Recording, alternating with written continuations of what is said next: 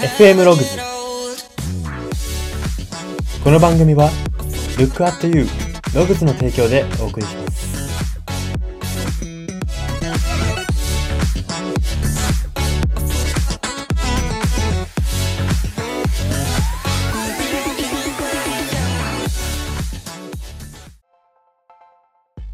どうも。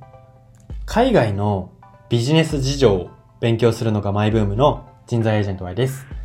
この番組は人材エージェント Y が独自の分析眼をもとにあなたの人生観、キャリア観にささやかな変化を日々与えていこうという番組です。これは取り入れたいと思うものがあったら取り入れる、そんな感覚で聞いていただければと思います。さて、今回は創業者マインドのコーナーです。今回特集するのが株式会社 ZOZO の創業者前澤友作さんです。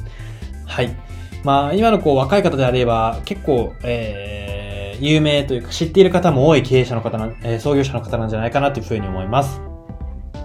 まあ、こう、皆さんもご存知の、えー、ZOZO タウンを運営している株式会社 ZOZO を創業した方でございまして、まあ、人物としては、情熱、自分の情熱とかパッション、やりたいっていう気持ちをもとに動くことが特徴で、競争っていうものを嫌う人物なんですね。まあ、経営者とかビジネスのその最先端を走る人としては結構珍しいのかなと思います。競争というものを嫌うんですね。まあ、直近では、ツイッターでの、まあ、ツイッター、LINE とかもしているんですかね。でのお金く、お金配りが話題を呼んでいて、まあ、お金配りおじさんなんて呼ばれていたりもするんですけれども、まあ、そんな、えー、彼の、彼の、えー、ことを今回は特集していきたいと思います。はい。では、最初にポイントエピソードが大きく3つあります。1つ目です。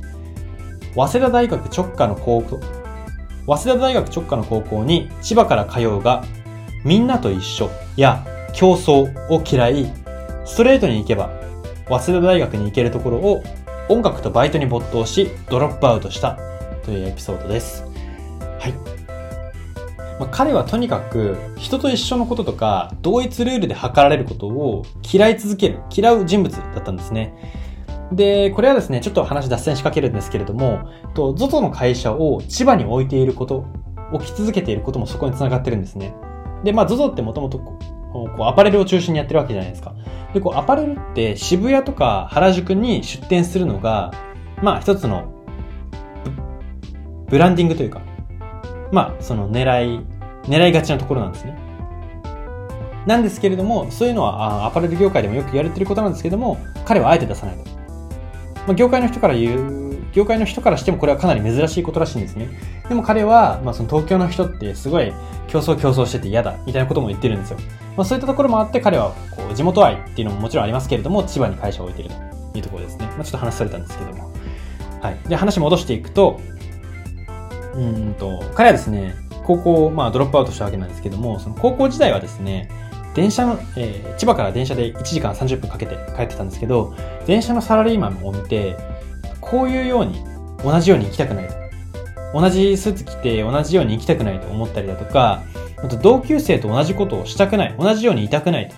言って、学ランに真っ赤なスニーカーで通学してたりしたんですね。ここまで聞くと、おそらくリスナーの方の多くは、あ、これ痛いやつだったんだなっていうふうにも思うかもしれないんですけれども、彼がすごいのは、ここで止まってたら痛いやつだったかもしれないんですけど、実際に、えっ、と、行動し続けたわけですね。そこがすごいところだなというふうに思うんですね。で、早稲田大学直下の高校で、ストレートに行けば普通に早稲田大学行けること確定していたのに、えっ、と、その権威を捨てたんですね、自分で。どんどんどんどん独立していったんです。えー結論彼は、と早稲田大学には上がらずに、えー高校卒業で辞めちゃうんですね、学校。辞めちゃうというか、高校卒業後もうアメリカに渡ってしまうんです。まあ、そのアメリカに渡った話はこの後から触れていくんですけれども、まあ、彼のそのすごいことっていうのはやはりこの、うんと、そこで痛いやつ止まりではなくて、実際に行動も伴わせた。本当に、本当に人と一緒のことが嫌だった。っていうところが他者から見てもわかる。まあ、それぐらいの行動を起こしたってところがすごいところかなっていうふうに思います。はい。では、ポイントエピソード2つ目です。バンド活動と並行して CD レコードのカタログ通販を始めると事業にはまり振り切るというエピソードです。はい。もともと彼はですね、高校卒業後、彼女についていってアメリカに渡っているんですね。でアメリカに渡ってバンドをしていたんですけれども、そこから友達に CD レコードを送ってあげていたんですね。アメリカでしかゲットできないものを友達に送ってあげていたんです。で、この送ってあげていた際にですね、かなり喜ばれたんですね。友達から。で、そこで彼は心が動いたわけです。ハッとするわけですね。で、これがきっかけとなって、この事業を始めることになるんですね。で、まあ日本に戻って、えー、またバンドをしながら、このレコード、カタログ通販始めるんですけれども、まあ彼曰く、と事業の方が頑張った分だけ成果がちゃんともらえる、広がる。っていうところで、え、事業の方により魅力を感じたらしいんですね。まあそんなこともあって、彼は、まあ、バンドの方も活動あったんですけれども、辞めたんですね。えー、辞めても事業一本でいくと決めたわけですね。まあ、ここからですね、彼が他者に左右されないことっていうのを求めていたことが改めてわかるかなというふうに思います。だからその、頑張った分だけ成果が広がる、えー、得られるから事業は好きなんだっていうその理由がですね、まさに他者に左右されないからいいってことですよね。ま、もちろんその彼がそのバンド活動に対して不満を言っていたかどうかはちょっとわからないんですけれども、とこの言い方からすると逆に言えば並行していたバンド活動は頑張った分だけ成果がもらえたわけではなかったってことですよね。まあ、つまるところ、こう、お偉いさんの評価とか、なんかオーディションでの評価とか、そういったものが影響してしまうから、結局他力本願な部分があるというところがあったと思うんですね。で、でも事業はそうではないと。自分が意図して動けば、それなりに成果を好転していく。えー、そんな公平なところがいいということですね。まあ、改めて彼が、えー、他者に左右されたくないって思っていたことがここから読み取れます。はい。では最後のエピソード3点目です。ネット販売をしたいが、サイトを作れる人がいないという状況になると、自分で独学で勉強してサイトを設計。そして、ネット通販がなかった時代に、自らアパレルのブランドに一点一点飛び込み営業をし、ァッションへの思いをぶつけ続けることで、ZOZO タウンを作り上げていったというエピソードです。はい。まあ、彼ですね、なんかこう今でこそこう華やかなイメージというか、こう貴族のようなイメージがありますけれども、実際に創業したての頃はですね、他の起業家と同じように泥臭いことしてたわけですね。ネット販売をしたいけど、サイト作れる人がいないってなった時に、じゃあエンジニアに外注しようじゃなくて自分で作っちゃうんですね。で、ネット通販がなかった時代で、なん、なんて言うんでしょう、こう、まあ、アパレルの業界の中でもネット通販の理解が少ないわけじゃないですか。そんな時にこう、ドブ板営業というか、飛び込んでお願いします、お願いしますって言ってやっていたわけですね。で、実際に自分でこう、ズータウンに集客をして、えー、出店してもらって、今みたいに大きくしていたわけですね。で、まあ、このネ、えー、サイト設計の話と、えー、飛び込み営業の話二つあったわけですけれども、こちらどちらにも通じて言えることがですね、彼の自分の情熱を他人に任せないっていう姿勢ですね。今やっぱりこう、アウトソーシングとか、えー、アウトソーシング請け負う会社とかも増えてですね、えー、結構こう自分の事業を他社に任せることができたりもするようになったんですけれども、彼は自分の情熱を他社に任せなかったわけですね。自分がこういうサイトを作りたいとか、自分がこういうブランドに来てほしいとかっていう情熱を他社にやっといてって言えなかったというか、言いたくなかったんですね、彼は。自分の情熱を他人に任せたくなかったんですね。まあそんな彼のこの、まあ、プレイ、プレイヤー気質なんですかね。えー、そのまあ経営者、まあもちろん経営者としての、えっと、才能もあると思うんですけれども、プレイヤー気質なところ。まあこれが読み取れるかなというふうに思いますし、これが彼の魅力でもあるかなというふうに言えます。はい。そんな感じで今回は、えー、エピソードはここまでにして、ここからは彼の言葉を2つ特集していきたいと思います。1つ目です。これが好きだから働くが共有できていればスピードだ、効率だと社員の尻を叩かなくても自然と仕事は早くなるという言葉です。はい。スピードや効率を第一に意識している。うん、第一に意識しようっていう会社もありますし、経営者もいますし、うんそういう組織もあると思うんですけれども、スピードや効率っていうのを第一に意識している時点で、それは本質的な仕事の楽しさとは言えないと。そういうことを彼は言ってるんですね。これが好きだから働くが共有できていれば、つまりところこれが土台だって言ってるんですね。本当に根幹の根幹であって、これが好きだから働く。それがないと、その、ガタガタの土台の上で、スピードとか効率とか、そういった話を積み上げていっても崩れちゃうってことを言ってるわけですね。スピードだ、効率だと、社員の尻を叩かなくても。この社員の尻を叩かなくてもっていう表現がですね、あの、私は個人的に秀逸かなっていうふうに思うんですね。だから、その、社員の尻を叩くってことは、社員が思ってないことをさせるってことじゃないですか。つまり、まあその、事業に価値があれば、尻なんて叩かなくても、従業員はやってくれるんだよ。逆に言えば、スピード効率って言わないと、盛り上がってくれない社員がいるってことは、会社の事業に魅力が薄いんだよ。というところも読み取れるかなというふうに思います。はい。えーでは彼の言葉二つ目です。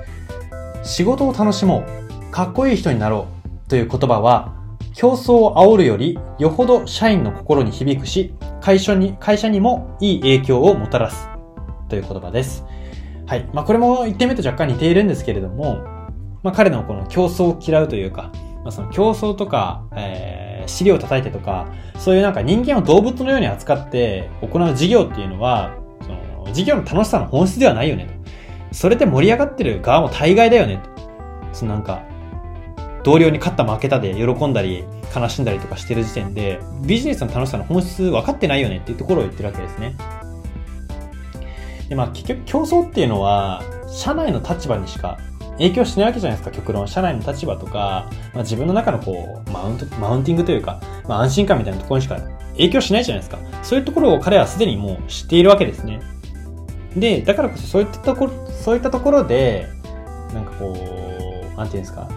ビジネスパーソンとしての誇りとか持ってても仕方ないよっていうことを言ってるわけですね。で、ここからですね、えー、1、ビジネスパーソンとしてのあり方。あまあこれ、リスナーの方が会社員の、えー社会人であることが前提なんですけれども、一ビジネスパーソンとしてのあり方を考え続ける重要性っていうところが読み取れると言えます。そうですね。一ビジネスパーソンって言ったのは、まあ、その組織云々とかじゃないってことですね。組織の一員としてどうかとかの前に、まず一ビジネスパーソンとして、たった一人、孤独なビジネスパーソン、たった一人しかいないこのビジネスパーソンの人生で、どうあるべきなのか、どうありたいのかっていうところを整理し続ける、アップデートし続けることが重要であるということなんですね。結局、競争を煽ったり、スピード効率って言って、こう、尻を叩かれながらやっているとですね、まあ、皮肉なことに、一ビジネスパーソンとしてのあり方なんて整理しなくても、なんとなく盛り上がってる風に仕事できるんですよ。ですけれども、ある時多分虚無に、こう、虚無が訪れるんですね。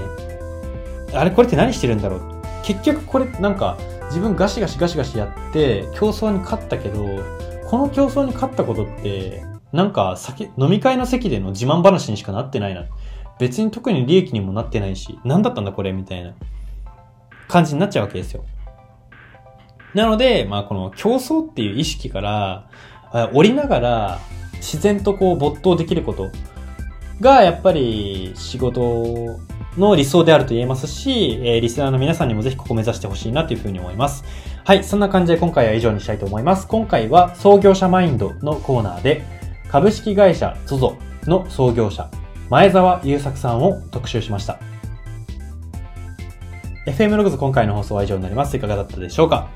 では今日の行動のすすめですが、環境、周りに合わせていたことを一つやめてみようということです。はい。えー、そうですね、今の、うん、環境、まあ学校でも会社でも何かしらのコミュニティでもいいんですけれども、環境とか周りに合わせて致し方なくしていたことを、まあ、本当に些細なことでもいいので、一つやめてみましょうということですね。まあ、例えばですけれども、じゃあコミュニティの中で、なんかこう、こんなことしたいと思うんですけど、って言ったら、もうなんかもうみんながいいねっていう流れになってる。っていう時に、なんか良くなかったらいいねって言わないでみるとか、本当にこんな些細なことでもいいんですけれども、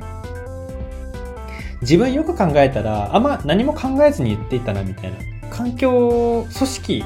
でなんか言えって言われてるから言ってたな、みたいな。やれって言われてたからやってたな、みたいなことを、一つ、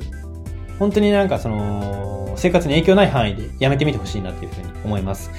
えー、やめてみると、まあ、その自分の一ビジネスパーソン、パーソンとしての自覚とか、まあ、その一学生、一人間としての、えー自覚みたいなところが、えー芽生えてくるというか、そういったところにつながってくるかなっていうふうに思うので、えー今回、今日はしてみてほしいなというふうに思います。はい、そんな感じで今回はここまでにしたいと思います。ここまでのお相手は、Y でした。